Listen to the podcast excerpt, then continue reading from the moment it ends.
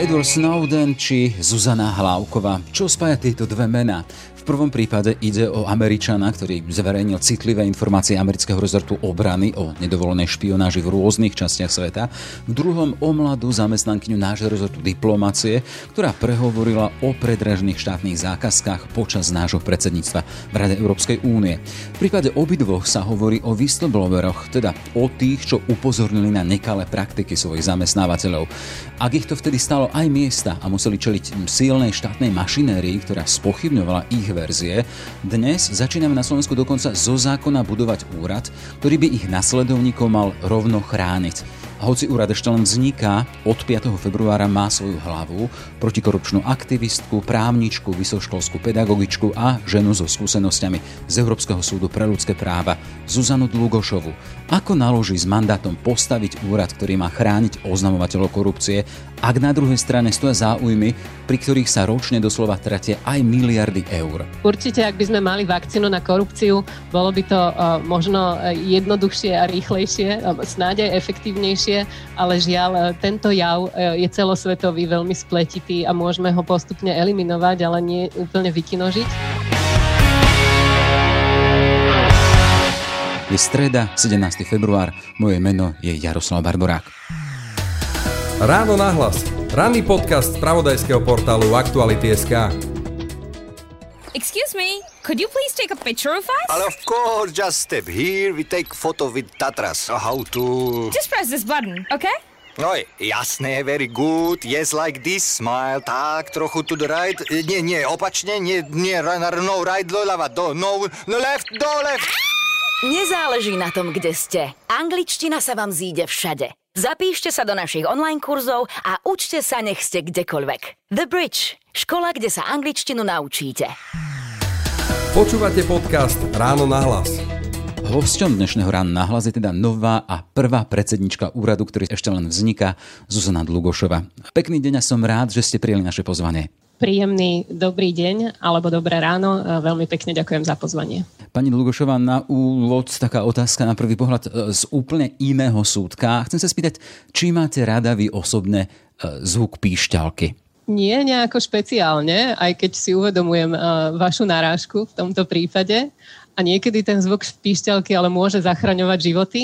A teda ak narážate smerom na názov úradu, ktorý sa v angličtine nazýva aj Whistleblower Protection Office, a teda úrad na ochranu oznamovateľov korupcie alebo protispoločenskej činnosti, tak e, takáto píšťalka teoreticky môže zachrániť naozaj aj 100 tisíce alebo milióny e, z našich verejných financií. Kde inde by som to použil, ak nie pri vás, keď hovoríme o prvej a teda predsedničke, ktorá len bude budovať tento úrad na zelenej lúke.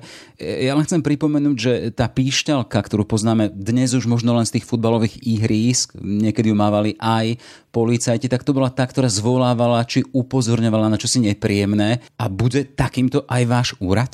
Určite úrad má ambíciu takým byť, či takým aj naozaj bude sa ukáže v praxi. Ja zatiaľ určite nie som v pozícii dávať sľuby, ktoré neviem, či budem môcť splniť a samozrejme úrad je platformou, ktorá vytvorí naozaj prostriedky a prostredie na to, aby sa takéto situácie mohli podchytiť a aby naozaj taký zvuk píšťalky mohol byť neskôr prenesený do toho procesu napríklad férového a nezávislého vyšetrovania na polícii a na prokuratúre a kde teda takýto zvuk píšťalky môže potom viesť k oznámeniu, k odhaleniu nejakých korupčných praktík.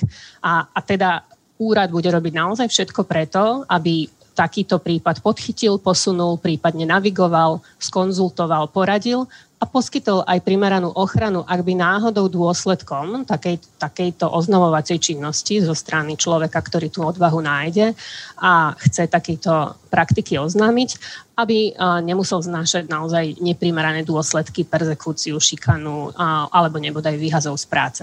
Čiže vy hovoríte o oznamovateľoch. Nový úrad a zákon, ktorý tu máme, bude naplňať ochranu týchto oznamovateľov. Ak ale hovoríme v tomto kontexte o tom whistleblowingu alebo whistlebloweroch, hovoríme v podstate o korupcii, hej? Tá protispoločenská činnosť, to je v prvom rade tá korupcia. Áno, predovšetkým ide o korupciu a v takéto úrady aj rôzne v iných štátoch Európy vznikajú práve za účelom, hlavne za účelom prevencie boja proti korupcii a následne prípadne aj represia, ak takáto podozrenie z takýchto korupčných praktik sa ukáže ako pravdivé ale zároveň chcem podotknúť, že to nemusí byť čisto len trestné činy korupcie alebo niečo, čo súvisí primárne s korupciou. Môže ísť, môže ísť aj o iné nekalé praktiky, môže ísť aj o podvádzanie pri daniach, môže ísť aj o podvádzanie pri bezpečnosti, ochrany a zdravia pri práci, keď ten, ktorý zamestnávateľ naozaj hrubo porušuje niektoré predpisy, ktoré majú chrániť či už e, čistotu verejných financií alebo povinnosti e, voči štátu potenciálne takéto nekalé praktiky môžu tiež spadať e, do sféry oznámenia a nemusí to riešiť nevyhnutne úrad. Ide o to, aby ten zamestnávateľ mal nastavené signály a radary na to, aby človek, ktorý chce na takéto nedodržiavanie pravidiel a nedodržiavanie predpisov, ktoré majú negatívny efekt pre zamestnancov, ale aj konkrétnu firmu a v konečnom dôsledku aj nás všetkých, aby sa takéto podozrenia alebo ohlásenia riešili transparentne a efektívne. Jasné, e, keď hovoríme o tej korupcii a proti spoločenskej činnosti e, v tom kontexte, v ktorom žijeme dnes, keď vidíme, čo všetko sa deje, keď policia má voľné ruky a za mrežami sa ocitajú najvyššie poschodia či policie, či oligarchov, a vieme aj o vyčísleniach, čo tá korupcia môže ročne stáť jeden štát ako Slovensko. Sú tu vyčíslenia od 1 miliardy do nejakých 11 miliard, keď dávam len zdroje Transparency International alebo Európsku komisiu. A tam sú také tie zaujímavé prepočty, že čo to môže byť, že koľko nemocníc by Slovensko za rok mohlo za to len postaviť, nejakých 30, alebo odhady, odhady zelených, keď hovoria o tých 11 miliard za rok, že každý Slovak by takto dostal 2100 eur, každý ten, čo je od malinkého až po toho najstaršieho. Čiže máme tu čosi vážne, ak hovorím o tom rozsahu, že je to čosi na odpískanie a posadenie nie len na tú striedačku, ale možno až na červenú, keď hovoríme eh, v tej terminológii tej píšťalky. Určite áno a mne sa ako veľmi výpovedný obraz páčila vizualizácia kampane, ktorú pri spustení nadácie Zastavme korupciu predstavila táto organizácia pred niekoľkými rokmi. A to boli vizualizácie, ktoré ukazovali ľudí v kuklách zamaskovaných, tak povediať, lúpežníkov alebo tých, ktorí kradli a napríklad preliesky z detských ihrísk alebo vybavenia z operačných sál nemocníc. A áno, presne tak. Treba si uvedomiť, že e, neriešenie korupcie a neriešenie podvodov v tom e, našom verejnom priestore, ale aj v priestore našich súkromných firiem môže viesť k tomu, že všetci konec koncov strádame a nakoniec sa nám nedostane tých kvalitných verejných služieb, ktoré tak všetci férovo a legitímne očakávame. Hej, tu zacitujem, lebo v podstate my smerujeme k tomu, teda uh, uh, hovoríme o tom, že je tu čosi vážne, čosi, čo v konečnom dôsledku postihuje každého jedného z nás, či keď už hovoríme o zdravotnej starostlivosti alebo o iných službách štátu, o ktoré takýmto spôsobom prichádza na, v podstate niekto sa obohacuje, niekto o to prichádza. Ale ja sa vrátim ešte do čias toho vypočúvania vážo, ktoré predchádzalo menovaniu a zvoleniu v parlamente, to už aj vyše roka, nie? ako ste to absolvovali aj tam. Bude pre mňa výzvou riadiť inštitúciu, ktorá bude udávať tón pri ochrane tých, čo v sebe nájdu odvahu poukázať na korupciu alebo iné e, nezákonné praktiky. To je váš motivačný list, ktorý ste predložili aj pri vypočutí. Mňa tam zaujala hlavne tá druhá časť tej vety pri ochrane tých, čo v sebe nájdu odvahu poukázať na korupciu. A tu sa chcem spýtať, predsa len hovoriť o tom, čo sa deje niekde ďaleko, ale nevšímať si to, čo je blízko, lebo to sa ma môže osobne aj veľmi nepríjemne dotknúť. Ako chcete pracovať na tom, aby ľudia našli v sebe odvahu hovoriť a poukazovať na veci, ktoré ich môžu v konečnom dôsledku možno stať aj pracovné miesto. Presne tak, áno. Zvolila som slova uh, nájsť sebe odvahu, lebo som si vedomá spoločenskej atmosféry a možno aj mentality uh, v našom spoločenskom a kultúrnom priestore uh, na Slovensku a možno aj v okolitých krajinách. Ako postkomunistická krajina uh, často máme uh, v sebe zakorenené, že to oznamovanie alebo poukazovanie na nejakú, nejaké nekalé praktiky je jednoducho bonza piráctvo alebo udavačstvo, ktoré jednoducho je spoločensky skôr odsúdenia hodné. A ja si myslím, že úrad, ale aj my všetci by sme si mali klásť za cieľ meniť postupne tú spoločenskú atmosféru a my všetci vieme, že tí ľudia, ktorí naozaj v dobrej viere oznámia, že sa dejú nekalé praktiky, že ide o korupciu, že sa napríklad e, tender na obstarávanie nejakej miestnej komunikácie alebo budovy pre dedinu alebo mesto je šitý na mieru a nejde primárne o kvalitnú službu za dobrú cenu, ale primárne o dohodenie zákazky niekomu známemu. To všetko je vlastne v náš prospech. Hej? Keď na to niekto upozorní, nejde o nejaké jeho uh, súkromný záujem alebo nejaké jeho obohatenie. A všetky tieto prípady uh, by si uh, zas, mali zaslúžiť a môjho som nesmierne o tom presvedčená, že si aj zaslúžia uh, takúto našu ochranu a spoločenské uznanie, ale zároveň som si vedomá toho, že ten, tá prvá reakcia často práve u tých, na, u ktorých narazia, a títo oznamovateľia môže byť veľmi negatívna. A preto sa to vždy v prvom, v prvom rade spája s nejakou obavou a s nejakým strachom z následkov, pretože bohužiaľ máme tu zo pár príkladov z praxe, kedy už známi oznamovateľia môžeme aj poukázať na nespočetne veľa bielých vrán, ktoré oceňovala organizácia, ktorá pravidelne organizuje túto spoločenskú akciu 17. novembra a poukazuje na prípady takýchto odvážnych ľudí, ktorí čelili perze perzekúciám a čelili aj prepusteniu z práce a výpovediam, o ktoré sa neskôr niekoľko rokov súdili. A, takže Takže všetko to nemusíme si možno nahovárať, že to je ľahká cesta často pre tých oznamovateľov a práve preto bude aj úlohou, aj, aj takým môjim motivom v tomto úrade riešiť práve zmenu spoločenskej atmosféry, zmenu vnímania takýchto ľudí, ich spoločenské ohodnotenie a uznanie a zároveň ukázať na dobrých príkladoch, že úrad ich vie napríklad ochrániť, vie ich možno previesť touto cestou tak, aby neboli stratení v tom, keď vidia, že sa niečo nekale deje a možno netušia, akým spôsobom to vôbec uchopiť na koho sa obrátiť, čo je najlepšia, najefektívnejšia, bezpečná cesta, tak aby a, takéto podozrenie alebo dokonca dôkazy, ak, niekto, ak ich niekto vlastní, aby s nimi bolo naložené a, takým spôsobom, aby aj viedli k úspešnému a, došetreniu. Hej, pani Dlhšová, vieme teda, že ten zákon, ktorý podchycuje celú tú problematiku, tú ochranu oznamovateľov, ten tu máme od roku 2014 s účinnosťou 2015, potom v tom 19. sa novelizoval a do toho sa zakomponoval aj vznik samotného úradu. Ale sa chcem spýtať, vy hovoríte o nespočetnom zástupe tých oznamovateľov a príkladom má byť Biela vrana, ale keď tá Biela vrana má nejakú 10-ročnú históriu a ročne ocení nejakých 5, tak to je nejakých 50 ľudí. Nemôžeme hovoriť o nejakom bezpočte.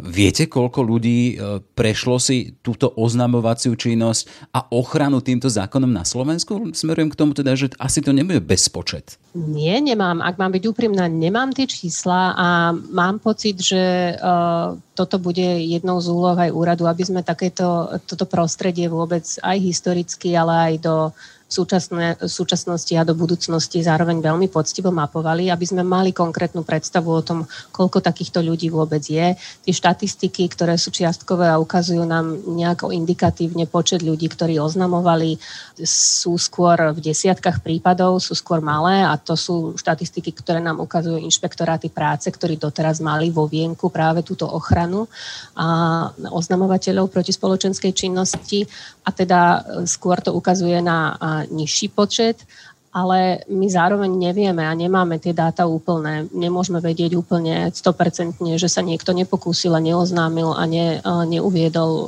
informáciu u svojho zamestnávateľa, pretože aj takíto ľudia sú de facto oznamovateľmi a nemusia ich zachytiť nikde štatistiky, takže v, mnohých, e, v mnohom nám, nás čaká aj takáto odborná práca, tak aby sme mali relevantné dáta, na základe ktorých to budeme vedieť vyhodnotiť, koľko takýchto ľudí je a predpokladám, že aj so vznikom nového úradu ľudia budú mať odvahu sa viacej obracať a možno viacej konzultovať nejaké svoje ďalšie kroky v prípade, že vnímajú vo svojom okolí a vo svojom zamestnaní nejaké to korupčné alebo nekalé praktiky a takýmto spôsobom budeme mať možno reálnejší obraz o tom, aká je vôbec ochota ľudí sa nad tým zamýšľať, aká je ochota ľudí oznamovať a samotný úrad bude sa o takéto dáta veľmi aktívne zaujímať. Znova sa vrátim k tomu počiarknutiu toho, že keď nájdu v sebe odvahu, chcem sa spýtať, ako vy zo svojej pozície chcete motivovať ľudí, aby to, čo sa im vnútorne nezdá, s čím nie sú vyrovnaní v rámci svojich pozícií, zamestnaní, možno obcí, aby to aj oznámili. Teda ako motivovať? Vieme, že zákon hovorí aj o nejakej finančnej motivácii. No otázka na vás. Ďakujem za túto otázku. Určite je to výzvou a je to veľmi, je to veľmi správna otázka práve na začiatku fungovania úradu, lebo pred jeho spustením určite budeme veľmi aktívne informovať ľudí o tom, čo ten úrad všetko môže pre nich urobiť a zároveň uh, úrad nebude jediný, samozrejme, ktorý môže previeť týmto uh, procesom oznamovania ľudí, ktorí majú záujem oznámiť nejaké nekalé praktiky, ale budeme poskytovať celú škálu informácií o tom, akým spôsobom vôbec takúto situáciu, v ktorej sa človek ocitne na pracovisku, môže uchopiť. Aké má všetky možnosti a teda nie nevyhnutne len za pomoci úradu alebo asistencie úradu, ale úrad zároveň tu bude aktívny a bude povzbudzovať ľudí, aby sa na neho obrácali, prípadne už len na konzultáciu, ako ďalej, ako si poradiť, čo všetko dať dokopy tak, aby také oznámenie vôbec bolo relevantné. Samozrejme, ak bude práca policie ďalej skvalitňovaná, ak policajti budú príjmať trestné oznámenia a nielen ich príjmať, lebo prirodzene každé trestné oznámenie policajt príjme, ale následne ich aj dôsledne došetrovať. Aj to je ďalší kanál, cez ktorý sa ľudia budú viacej odvažovať a viacej dôverovať systému, ktorý, ktorý v konečnom dôsledku je zodpovedný za to, aby každé podozrenie z trestnej činnosti sa prešetrilo treba povedať, že úrad nebude ten, ktorý môže vyšetrovať trestné činy, ale samozrejme to v konečnom dôsledku tá koncovka je vždy na orgánoch prokuratúry a na orgánoch policie. A to je eh, jeden z kľúčových pilierov boja proti korupcii aj z môjho pohľadu.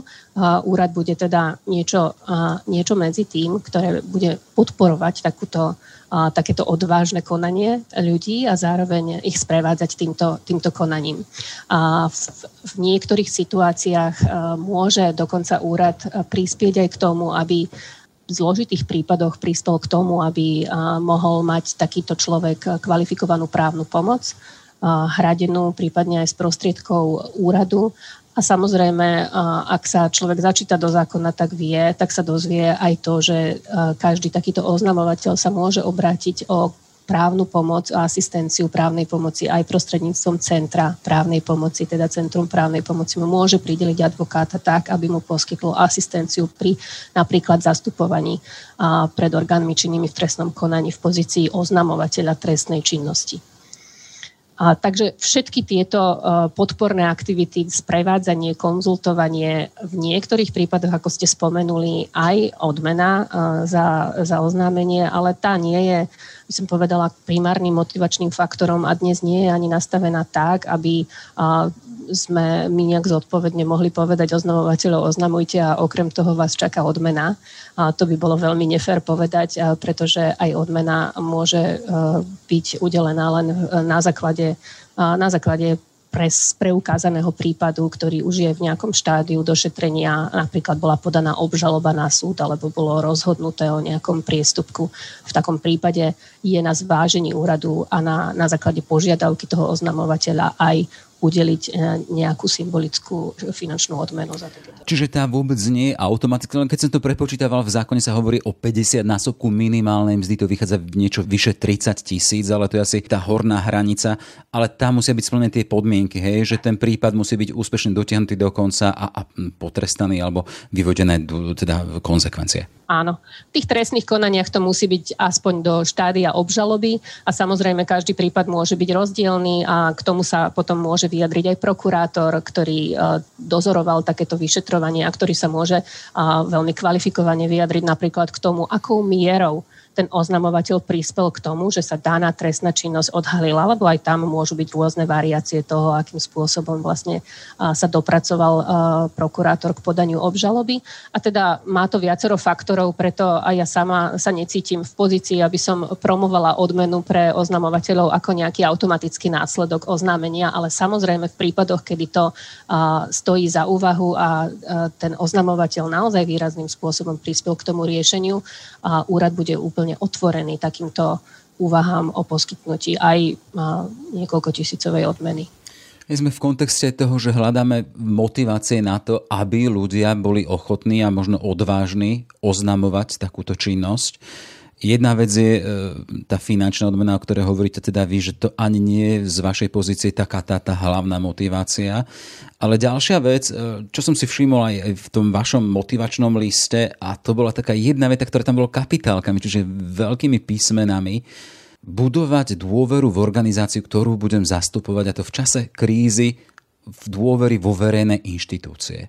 Ako vy chcete naplňať záväzok a výzvu budovať dôveru v tom, v čom žijeme dnes, keď vidia ľudia zo všetkých strán, že tie najvyššie štátne inštitúcie, štátne orgány, policia, e, finančná správa boli obsadené ľuďmi, ktoré si z toho spravili trafiku.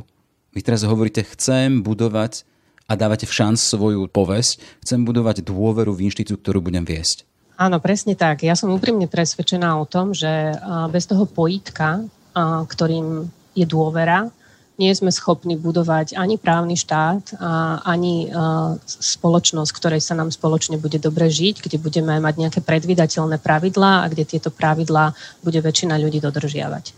A bez, takýchto, bez tejto dôvery nie sme, nie sme schopní fungovať v nejakej mieru, mieru milovnej spoločnosti a nie sme schopní ani, ani bojovať efektívne proti korupcii. Áno, máme tu skúsenosť posledných rokov, kedy sa nám ukazuje, zatiaľ tieto trestné stíhanie nie sú uzavreté, a, ale, ale minimálne vieme povedať, že sú to veľmi vážne podozrenia zo zneužívania právomoci verejného činiteľa a to je vlastne dôsledok naozaj korupčnej trestnej činnosti. Tá korupcia, mnohí sociológovia aj politológovia vám povedia, a, že prieskumy ukazujú, že to nie je len o nejakom púhom porušení zákona, ktoré môže byť jednoducho technicky potrestané a, v zmysle trestného poriadku, ale ide naozaj o postupné rozkladanie spoločnosti, postupné rozkladanie toho pojúka dôvery, ktorý, e, ktorý vlastne buduje e, fungujúci demokratickú, demokratický štát a demokratické inštitúcie. E,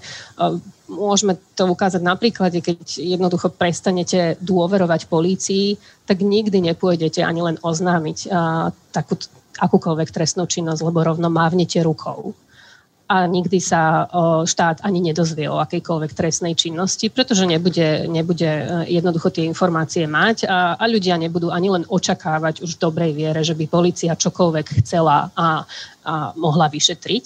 No a takto sa môže rozmáhať trestná činnosť nielen v oblasti korupcie, ale aj v oblasti nejakej násilnej trestnej činnosti, porušovania, porušovania pravidel na každom kroku. Pani Dlgošová, chcem sa spýtať vás konkrétne. Eh, chcem sa spýtať vás, budete stáť a už teda stojíte, ste predsedničkou úradu, ktorý vzniká, ale vy osobne dôverujete polícii, lebo budete odkázaná aj na spoluprácu s touto políciou, s tou, ktorá aktuálne je. Áno, ja som sa nechcela zároveň vyhnúť ani tej odpovedi na to, že ako to chcem ja naplňať. Možno som trochu zoširoka za, začala, ale teda dokončím. Ja si myslím, že sa bez dôvery nepohneme a musíme pracovať eh, s tým, čo máme a zároveň som úprimne presvedčená o tom, že aj dnes máme v zložkách policie, prokuratúry a súdov ľudí, ktorým naozaj záleží nielen na povesti, ale aj na kvalitne vykonávanej práci. A musíme budovať práve na takýchto ľuďoch, ktorí majú pozitívnu motiváciu, sú profesionáli a maximálne eh, ich podporovať v tomto a vytvárať naozaj predpoklady na to, aby, aby mohli tú svoju prácu uh, dobre vykonávať, ďalej sa vzdelávať a ukázať, že uh, sa to dá aj inak a jednoducho na tomto stávať a budovať to. Ja v pozícii úradu na ochranu oznamovateľov a budem priam odkázaná na dobré a kvalitné partnerstva či už štátnej správe, kde budeme ukazovať a budeme sa snažiť ukazovať, že sú aj štátne inštitúcie, ktoré vedia riadiť transparentne, ktoré môžu ukazovať, že aj ochrana oznamovateľov a napríklad tie vnútorné systémy oznamovania tej protispoločenskej činnosti, či už na ministerstve alebo v nejakom meste môžu dobre fungovať.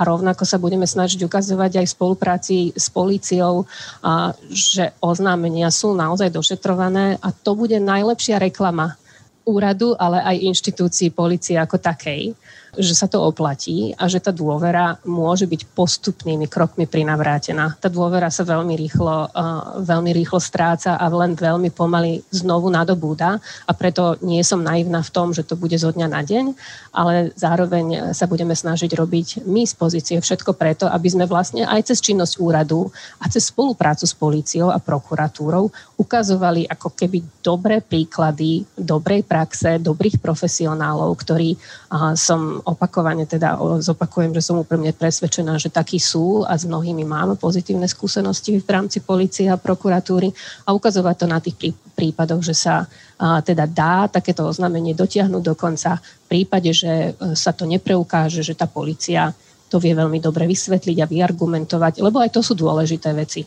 Nie vždy um, môžete dosia- dotiahnuť prípad do zdarného konca a nemusí to nevyhnutne znamenať, že, uh, že tam nebola dobrá vôľa vec došetriť, ale zároveň je našou povinnosťou verejných inštitúcií aj orgánov činných v trestnom konaní veľmi dôveryhodne a transparentne vysvetľovať svoj postup, prečo napríklad nebolo možné preukázať a dotiahnuť vec do konca, ktorý by si oznamovateľ predstavoval. Hej. Hovoríme... Samozrejme.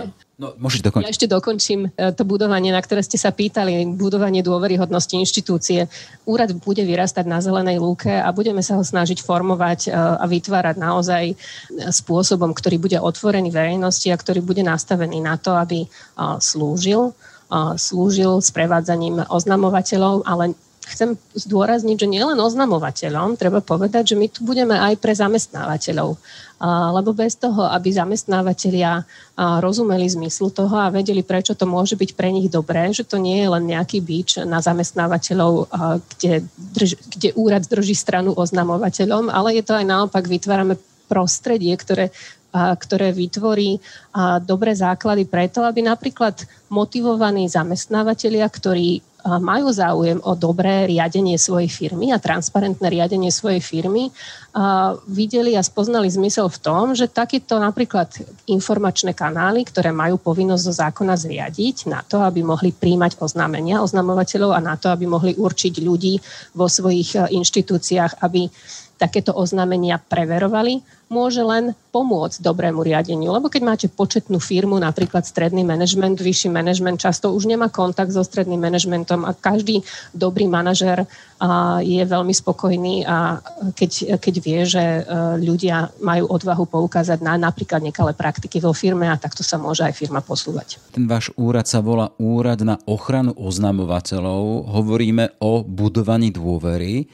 ak by sa ľudia mali obracať na váš úrad a hovoríte nielen oznamovateľia, ale aj tí zamestnávateľia. Prečo by mali dôverovať vám ako predsednička a potom ľuďom, ktorých si vy vyberiete, že sa budeme baviť o tom aj, akým spôsobom budete vyberať. Prečo by mali, mali dôverovať vám ako Zuzane Dlugošovej? Je to, áno, zaujímavo, zaujímavo ste položili túto otázku. Ja môžem za seba povedať v tejto, v tejto situácii, že história uh, môjho doterajšia, mojej, mojej profesnej kariéry a hovorí uh, o niečom, čo som robila, čo, akým otázkam som sa venovala. Nie som politickou nominantkou v tomto, uh, na tejto pozícii a neplníme uh, nejaké úlohy a zadania politických strán a preto ja sama viem za seba vyhlásiť, že tu tento úrad chcem a budem budovať ako nezávislú inštitúciu, ktorá bude naozaj zameriavať len na plnenie úloh, ktoré vyplývajú zo zákona a zároveň prispievať a byť nejakým centrom takého takých znalostí, vedomostí a dát o tom, čo sa dá v boji proti korupcii robiť lepšie a byť naozaj otvorený nielen, nielen pre tých oznamovateľov, ale konec koncov aj zo, zo zákona nám vyplýva byť, byť nejakou metodickou pomôckou aj pre tých samotných zamestnávateľov a ukazovať im, aké, aké cesty aké cesty môžu k tomu efektívnej ochrane oznamovateľov viesť. A samozrejme tú dôveru si chceme budovať aj tým, že bude budeme vytvárať konštantné pravidelné partnerstva s jednotlivými, či už ministerstvami alebo firmami. A zároveň, zároveň si myslím, že aj na úvod budovania úradu sú samotní zamestnávateľia tí, ktorí nám môžu toho veľa povedať a veľa dať, a poskytnúť spätnú väzbu, pretože mnohí sú už mnohí sú pred nami aj v tom, ako majú nastavené svoje interné mechanizmy. V mnohých veľkých firmách takáto ochrana už funguje, mnohé firmy sa vedia o tento know-how podeliť a úrad bude určite ten, ktorý uh, sa veľmi rád bude počúvať aj tie skúsenosti, aj podnety zamestnávateľov a preto chceme naozaj budovať tú komunikáciu na partnerskej báze, nie na nejakej sankčnej báze, hoci úrad bude mať aj právomoc uh, udelovať sankcie v prípade porušení zamestnávateľov, ktoré im vyplývajú zo zákona, ale porušení povinností, ktoré im vyplývajú zo zákona, a, ale zároveň si myslím, že primárna je naozaj zmena nejakej spoločenskej klímy a nastavenia jednak zamestnancov a jednak ozna- zamestnávateľov a jednak zamestnancov tak, aby sa aby sa nebáli a aby to nepovažovali ako za nejaký naozaj kúsok, ktorý ich ohrozí existenčne, ak do nejakého oznámenia pôjdu. Ak to dobre chápem, tak aktuálne ste jedinou zamestnankyňou úradu, ktorý ešte neexistuje, ale máte úlohu do tých šiestich mesiacov ho vybudovať. Len aby sme mali predstavu o jeho rozsahu, o jeho veľkosti, vy ako predsedníčka, bude tam nejaký podpredseda alebo podpredsedníčka, a koľko ďalších ľudí a akým spôsobom ich vyberiete? Máte pravdu, zatiaľ, e, zatiaľ som len ja ako zvolená predsednička úradu v tejto oficiálnej pozícii a mojou úlohou je do šiestich mesiacov e, vybudovať tento úrad, teda Znamená to, že od augusta by takýto úrad mal byť plne funkčný a slúžiť verejnosti. S koľkými ľuďmi počítate? Zhruba tak, ako je to nastavené zatiaľ e, rozpočtovými možnosťami do 20 ľudí by mal takýto úrad e, mať a budú to teda ľudia, ktorí e, budú aj z právneho prostredia, ktorí budú vedieť poskytovať túto podporu právnu a zároveň aj ľudia, ktorí budú poskytovať podporu zamestnávateľom, ako som už spomínala, a samozrejme ľudia, ktorí budú analyzovať relevantné dáta a všetko ostatné, čo taký úrad úrad potrebuje v rámci podporných aktivít. Takže do 20 ľudí na, na začiatok je to skôr malý úrad. Uvidíme, ako sa bude dariť a naplňať a aký, aká bude reálna záťaž aj podľa vývoja ďalších rokov. Nevylučujeme ani to, že by sme pre prípad potreby potom rozšírili úrad možno do dvoch pobočiek v centrálnej úrovni a východnej východnej časti Slovenska. To skôr ukáže potom budúcnosť. Akým spôsobom budete vyberať svojich spolupracovníkov? Predpokladám, že už máte rozhodené siete, ale či to bude výberom predsedničky teba chcem a som s tebou, tebou dôverujem a chcem s tebou spolupracovať, alebo vy ste si prišli tiež tvrdým vypočúvaním, mali ste až dve vypočúvania, to prvé teda vyšlo v podstate tak ako do komína, hej, ale predsa len to druhé, z neho vyšli výťazne z nejakých deviatich, myslím, kandidátov. Ako bude prebiehať výber tých zamestnancov úradu? No ja len podotknem teda trochu na odľahčenie, že tých vypočutí bolo viac ako dve, bolo ich asi 5 pretože neskôr boli aj mnohé neformálne vypočutia aj na ústavnoprávnom výbore parlamentu Slovenskej republiky, ale aj na vláde Slovenskej republiky, takže tých, tých vypočutí a tých výmen a diskusí o tom, aký, ak, čo ten úrad by mal v praxi robiť, bolo, bolo naozaj veľa. Ja som uvidel tie dve formálne pred komisiou. Áno, áno rozumieme si. Rozumieme si. Samozrejme, aj ja som vďačná aj za túto príležitosť, pretože aj toto považujem za dobrý kanál, ako možno šíriť informáciu o tom, že úrad hľadá nových motivovaných e, spolupracovníkov a teda bude v následujúcich týždňoch vypisovať postupne výberové konania na spolupracovníkov a teda rovnako ako na každú inú pozíciu, aj e, dokonca na podpredsednícku pozíciu, hoci mám právo zo zákona vymenovať e, podpredsedu, aj podpredsedu úradu by som rada vybrala výberové výberovým konaním. Samozrejme vždy tam hrá úlohu aj, aj tá chémia, aj, aj možno nejaká história toho, čo, čo ten človek robil v minulosti, ale na výberovom konaní sa samozrejme ukážu aj iné schopnosti a iných kandidátov a toto by som rada teda zvážila v rámci transparentných výberových konaní. Už máte jasne, kde budete sídliť? A zatiaľ prebiehajú rokovania s úradom vlády o tom, kde budeme sídliť, takže ako náhle toto bude uzavreté, tak určite dáme čo skoro verejnosti vedieť, kde bude aj fyzické sídlo úradu. Zo zákona to bude v Bratislave a zatiaľ rokujeme o možnostiach. Sme vo februári 2021, vy ste od 5. februára teda zvolenou predsedníčkou. Váš mandát je na 7 rokov, náš čas nie je neobmedzený náš rozhovor, takže na záver, uh, aký je váš obraz úradu v roku 2028, keď by ste mali opúšťať tou normálnou cestou? Uh, aký by mal byť, s čím ste boli spokojná, aby rezonoval v spoločnosti? Budem veľmi spokojná, ak úrad bude dôveryhodnou inštitúciou, tak ako som to napísala, na ktorú sa ľudia budú s dôverou obracať a to nie je málo. Myslím si, že ak e, sa nám podarí vybudovať imič úradu, ktorý bude pre ľudí nezávislý a ktorý sa na nás budú obracať s tým, že budú vedieť, že u nás nájdú pomoc a navigáciu vo svojom probléme, to už bude veľká, veľká časť úspechu. Ďalším môjim cieľom je naozaj vytvoriť také centrum dobrých dát a informácií o tom, ako funguje ochrana oznamovateľov vo svete, ale aj v Európe, akým spôsobom u nás tá atmosféra vyzerá, akým spôsobom u nás sú oznamovateľia ochotní oznamovať korupciu, aké spôsoby a návrhy na riešenia, či už preventívne alebo represívne a zlepšenia na boja proti korupcii existujú a tu by som chcela naozaj do budúcnosti mať takú ambíciu vytvoriť ten ten mozog v tom úrade, ktorý bude naozaj poskytovať možno aj dobré rady a inšpiráciu aj politikom a štátnym orgánom na to, ako vylepšovať tento priestor a verím, že tento úrad bude mať za sebou aj niekoľko dobrých a úspešných príkladov, ktoré viedli k úspešnému vyšetreniu korupcie a bude takto motivovať aj ostatných, že to má zmysel. A v tom 2028 možno budete už len konštatovať, že aha, pred tými 7 rokmi tu bol aj COVID a mali sme problémy.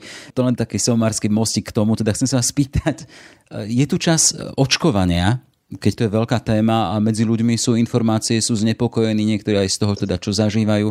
Vy, človek, ktorý v podstate sa riadi faktami, zvažuje ich. Chcem sa spýtať, či sa dáte zaočkovať, alebo dali ste sa zaočkovať. Aký je váš názor na to? Ja som sa ešte zaočkovať nedala, keďže môj vek mi to v rámci e, schém predpísaných ministerstvom zdravotníctva zatiaľ nedovoluje, ale veľmi túžobne. Hej, boj proti korupcii nie, hej, boj proti korupcii nie je tá sféra, ktorá by potrebovala očkovať hneď. Určite, ak by sme mali vakcínu na korupciu, bolo by to uh, možno jednoduchšie a rýchlejšie, um, snáď aj efektívnejšie, ale žiaľ, tento jav je celosvetový, veľmi spletitý a môžeme ho postupne eliminovať, ale nie úplne vykinožiť. A vakcína je v tomto možno jednoduchšia a tam dokonca máme nádej, že jedného dňa ten vírus aj vykinožíme vďaka vakcíne a ja v to naozaj dôverujem a ja sa na vakcínu veľmi teším. Toľko teda Zuzana Dlugošová, prvá a zakladajúca vedúca členka vznikajúceho úradu pre ochranu oznamovateľov proti spoločenskej činnosti. Prajem vám všetko dobré, nech sa vám darí. Ďakujem veľmi pekne a prajem ešte pekný deň. Ráno nahlas. Ranný podcast z pravodajského portálu Aktuality.sk. Sme v závere. Aj tento podcast vznikol vďaka vašej podpore, o ktorú sa uchádzame naďalej. Kvalitnú žurnalistiku portálu Aktuality.sk môžete podporiť už sumou 99 centov na týždeň v službe Aktuality+. Pekný deň želá Jaroslav Barborák. Všetky podcasty z pravodajského portálu Aktuality.sk nájdete na Spotify a v ďalších podcastových aplikáciách.